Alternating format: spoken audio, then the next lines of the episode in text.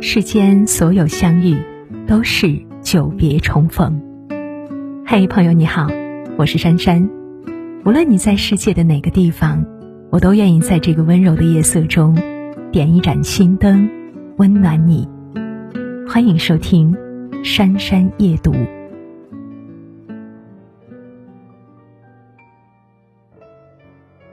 很久没见的胡歌和薛佳凝上热搜了。虽然没有同框，但他们说出的话却出奇的一致。最近，薛佳凝在采访中谈起自己淡出娱乐圈的原因，她说自己正处于女演员最尴尬的年纪，找上来的戏确实没那么多。突然有一天，我想明白了，虽然作为演员很被动，但我可以选择做或者不做。于是，在二零一七年，她选择带发修行。过清修安静的生活。最近，胡歌也同样在采访中谈到，现在这个阶段，我看到了自己的天花板在哪里。我人都四十了，可能我再努力、再突破，也就这样了。于是，他开始更多的思考自己和社会、和自然、和世界的关系。所以这几年你会发现，胡歌出现在镜头前的次数少了，去做公益。去行走的时间多了，不得不说，时间过得真快呀。曾经单纯可爱的哈妹和潇洒正义的李逍遥，如今都四十岁了。而看了他们如今的境遇后，也不由让人唏嘘。分手十三年后，胡歌的演艺生涯一路高歌，而薛佳凝的事业却一直在走下坡路。但值得庆幸的是。现如今，他们都对自己的未来和生活有了更多的思考和更深刻的感悟。胡歌与薛佳凝的邂逅，缘分来源于袁弘。二零零四年，薛佳凝和袁弘在合作拍摄电视剧《天下无双》，偶然的一次，胡歌去探班好友袁弘，由此认识了薛佳凝。当时他们一个是初出茅庐的小透明，一个已经小有名气。一个内敛腼腆，一个活泼开朗，可就是这样毫不相似的两个人却相爱了。虽然身为演员，两个人都很忙，但一有空，他们依然会低调的约会，会互相探班。他们的感情跟很多普通的小情侣一样，平稳甜蜜。可就在这时，二零零六年，胡歌在从横店去上海的路上遭遇严重车祸。同行的助理张冕经抢救无效死亡，而伤势严重的胡歌也经过了近六个小时的抢救才脱离危险。他的脸和脖子缝合了一百多针，四天内做了两次全麻手术。正在拍戏的薛佳凝得知后，立马从北京飞到上海前去探望。醒来后的胡歌看见自己满脸伤痕的样子，感到迷茫恐惧。为了照顾胡歌，薛佳凝放弃了自己的工作，甚至吃素接近一年，希望以诚心感动上苍。正是在薛佳凝的细心照料下，胡歌熬过了这一段最艰难的日子。共患难过后，本应是两个人感情最深、最浓厚的时候，一切未来可期。然而，就在生活和事业重新步入正轨之后，两个人却分手了。分手原因，胡歌在后来的采访中也说到过，车祸后复出的那一段时间，他特别不自信，而当时的薛佳凝已经三十岁了，面临着很多压力，胡歌却没有办法给到他想要的安稳生活。这场分手，没有对错，只能说在错的时间遇见对的人，只属于一场美丽的意外。分手后的两个人依然以朋友相处。二零零九年，薛佳凝开通微博之后，关注的第一个人就是胡歌。之后的两年里，两个人也一直有通过微博互动交流。后来，胡歌在《琅琊榜》大火之后，两人曾经的恋情又被大家翻了出来。薛佳凝在接受采访时，说很为他感到开心，但却拒绝多谈论胡歌。他说：“他现在太火了，我就不参与了。”不消费、不捆绑炒作，堪称最佳前任。而胡歌在多次采访中谈及薛佳凝时，也还是会感激的说道：“她真的是很好。”说到动情之处，还忍不住红了眼眶。尽管已经分手多年，但时至今日，依然有很多人为这一段感情感到惋惜，也有人希望他们复合，但两个人给出的回应都是：“过去的就让它过去吧。”有些人注定只能陪你走一程，虽然遗憾。但或许这就是人生。那就只能祝各自安好，余生幸福。关于薛佳凝，好像除了胡歌前女友之外，并没有给大家留下其他特别深刻的印象。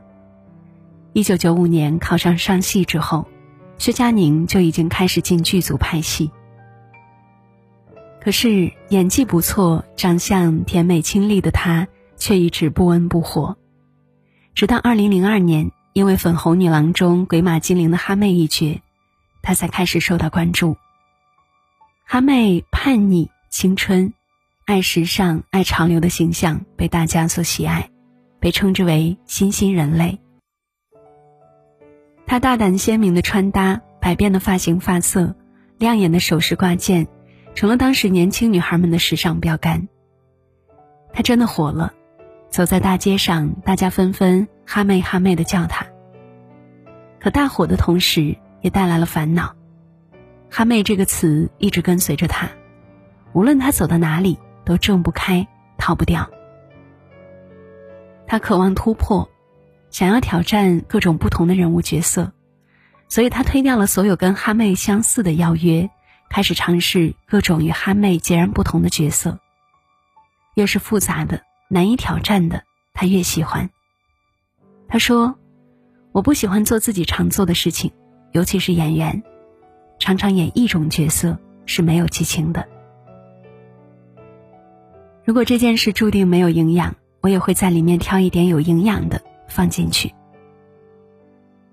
与哈妹性格完全不同的他，骨子里却有着与哈妹相似的倔强和叛逆。他开始卯足了劲儿。去丰富自己的演艺路，去实现更多的可能性。所以，我们看到了在《悉尼等我》中聪明、个性、独立、好强、有主见的贝蕾；看到了《你一定要幸福》中心胸狭窄、爱疯狂的叶明珠；也看到了《租个女友回家过年》中历经磨难却心地善良的楚笑笑。虽然他没有因为某个角色而大红大紫。但他所诠释的各种丰富多彩的角色，却给大家带来了很多惊喜。对于红不红，他早已看开。他说：“我喜欢挑战自己，挑战对人生是成长。我不关注成功，我特别关注成长。所以这么多年来，他一直活得很佛系，在用心的演戏，低调的过好自己的生活。”近几年，各种欢乐轻松的综艺节目兴起，很多艺人为了多曝光、快速赚钱，纷纷加盟各项综艺。而找上他的综艺节目同样有很多，但是他都一一拒绝了。被问及原因，他回答道：“我认为一些综艺只是快餐文化，相比综艺，我倾向于更有含金量的尝试。”这就是薛佳凝最难得的地方。即使始终不温不火，但她却坚决坚守自己演员的身份，不退让，不妥协，甚至在踏入四十岁的年龄大关后，自己能演的戏越来越少，他也渐渐看开。即使被动，那我可以选择不做。于是他开始去寻找生活中更多的可能性，去探寻生命的边界，去丰富自己的灵魂。与薛佳凝不同。胡歌一出道就是主角。二零零五年，《仙剑奇侠传》热播，迅速红遍全国。胡歌也成为无数人心目当中最潇洒帅气的逍遥哥哥，被无数人喜爱。走到哪里，哪里就有鲜花与赞誉。一时间，胡歌成为当下最炙手可热的明星，风头无人能及。可是没想到，仅仅一年后，他就遭受了严重的车祸。回忆起那一段黑暗的经历，他在书上写道：“他的脸上布满针线，就像刚从裁缝铺出来一样，紧绷的表情让他的眼神看起来呆滞而又彷徨。那时候每天早上起来，他都不知道自己应该做什么，迷茫、无助、恐惧、绝望，正在冲刷着这位少年的心。这样的心理。”一直到康复后重回剧组拍戏，也没有得到治愈。在《射雕英雄传》杀青的那一天，他沿着海滩一直跑，全剧组的人都在后面追。本来很欢乐的画面，可跑着跑着，他却突然崩溃大哭。或许没有人知道，一个人要从创伤中走出来需要多久。胡歌一直以为。《射雕英雄传》会是他人生的最后一部戏，因为脸部毁容，在拍《射雕英雄传》时，他一直是用刘海挡住自己的右眼。也因为毁容，他经历了一段低谷期，没有人找他拍戏。幸好在这一段消沉无助的日子里，他重新找到了活下去的勇气。如果皮囊难以修复，那就用思想去填满。他爱上了阅读，只要有空，不管是在机场还是酒店，你都能够看到他捧着一本书在认真的读。他还写下了《幸福的拾荒者》，讲述车祸后自己的心路历程和感悟。因为文字，他治愈了自己，也重新找到了生活和工作的意义。于是他全面发力，《仙剑三》《神话》接连爆火。又让他收获了不少人气，并且收获了“古装男神”的称号。外界都在追捧他，可他却发觉他被定型了。如果再将自己局限在古装剧这一类型里，那他的表演就可以到此为止了。于是他不顾事业正处于上升期，推掉了所有邀约，重新回到上戏读书，去演话剧。在浮躁的娱乐圈里。能潜心去演片酬不高、没有流量的话剧的人，已经不多了。可是胡歌却是那为数不多的几个。在话剧舞台上，他勤勤恳恳的磨练自己的演技，尽管一天要演八个小时，他也乐此不疲。要不怎么说努力的人总会被上天眷顾呢？就是在话剧的舞台上，他被制片人侯洪亮发现。邀请出演《琅琊榜》中的梅长苏。二零一五年，《琅琊榜》播出，迅速登顶各大收视榜首，而胡歌也因此摘获众多奖项，成为观众心中德行兼备的演技派。你看，只要一个人能够静下心去沉淀自己、修炼自己，那么不管他消失几年，再次归来，他还是能够问鼎称霸。梅长苏这个角色给胡歌带来了太多的名利、声望和钱财，可是他开始思考：我干什么了？我得到这么多，这让他感到惶恐，并且觉得受之有愧。他开始反思，这些关注和名利不应该是我活着的意义。于是他再次从事业最巅峰时，放下了自己演员的身份，去追寻一些更有意义、有价值的事情。二零一五年对胡歌和薛佳凝来说都是至关重要的一年。这一年，《琅琊榜》大火，让胡歌受到了前所未有的关注，也让他重新开始审视自己，开始思考生命的意义。也是这一年，薛佳凝经历了特别低迷的一年，失眠、焦躁，他认为自己不能再这样继续下去了，于是他开启了自己的西藏圣朝之路。就在这一次旅途，他找到了人生新的乐趣和方向。十三年过去了，在事业上差距极大的胡歌和薛佳凝，却对人生有了同样的定义和感悟。胡歌说：“我一直觉得我能够留下来，应该是有一些事情要去做，或许有一些特殊的使命要去完成。”薛佳凝也说：“人不能一直在跑。”要安静下来，找找自己。重新发出了对人生的思考，他们也开始了另一种全新的生活。所以你可以看到，《琅琊榜》之后，胡歌又把自己藏起来了。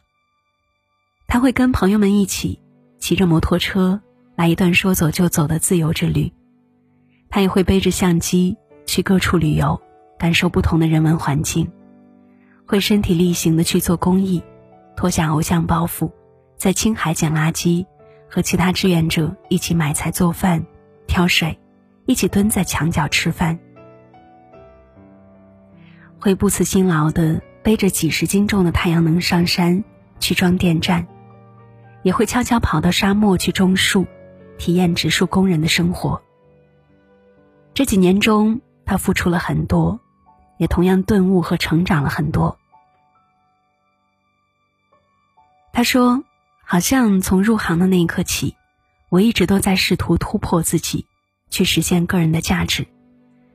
但是在那样一个环境面前，那些事情的意义、视野和格局都太小了。”如果我有一份力，做的事能够超出我的职业本身，可以对更多人带来意义的话，那我觉得这个事情是更有价值的。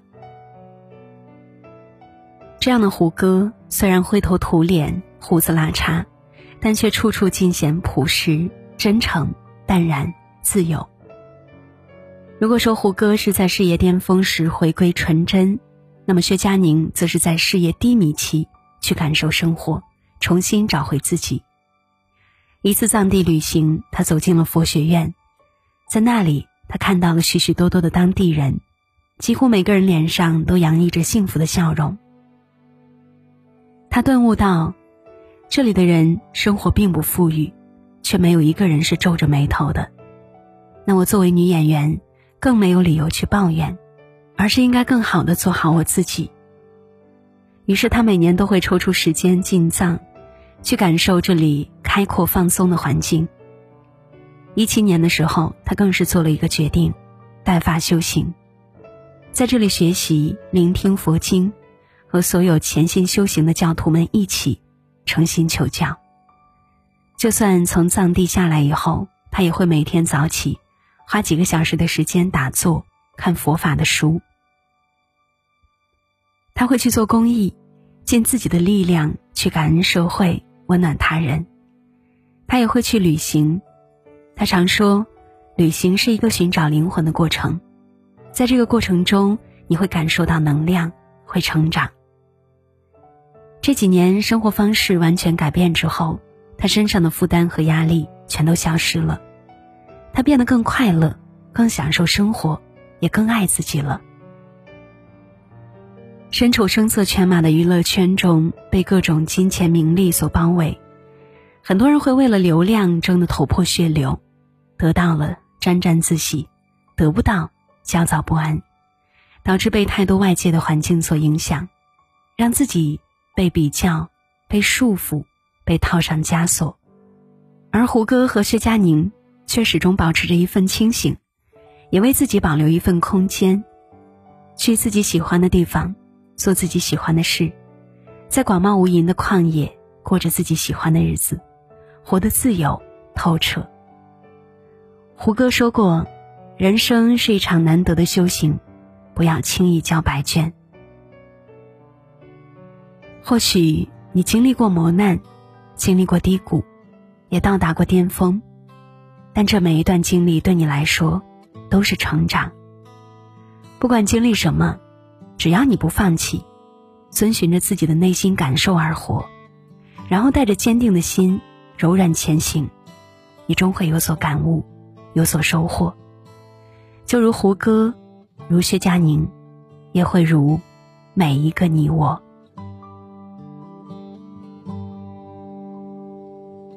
一个人住在这城市，为了填饱肚子就已经疲力尽。还谈什么理想？那是我们的美梦。醒后还是依然奔波在风雨的街头有时候想哭就把泪咽进一腔热血的胸口。公车上我睡过了车站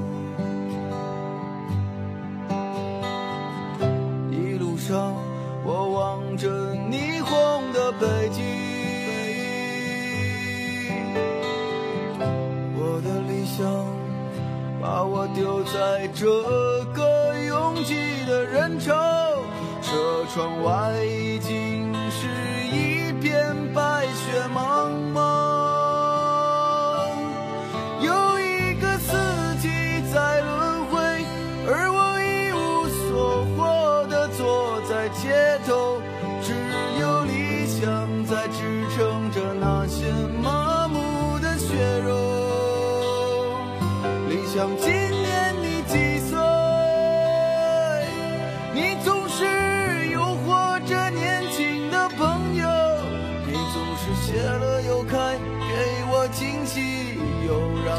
沉入失望的生活里。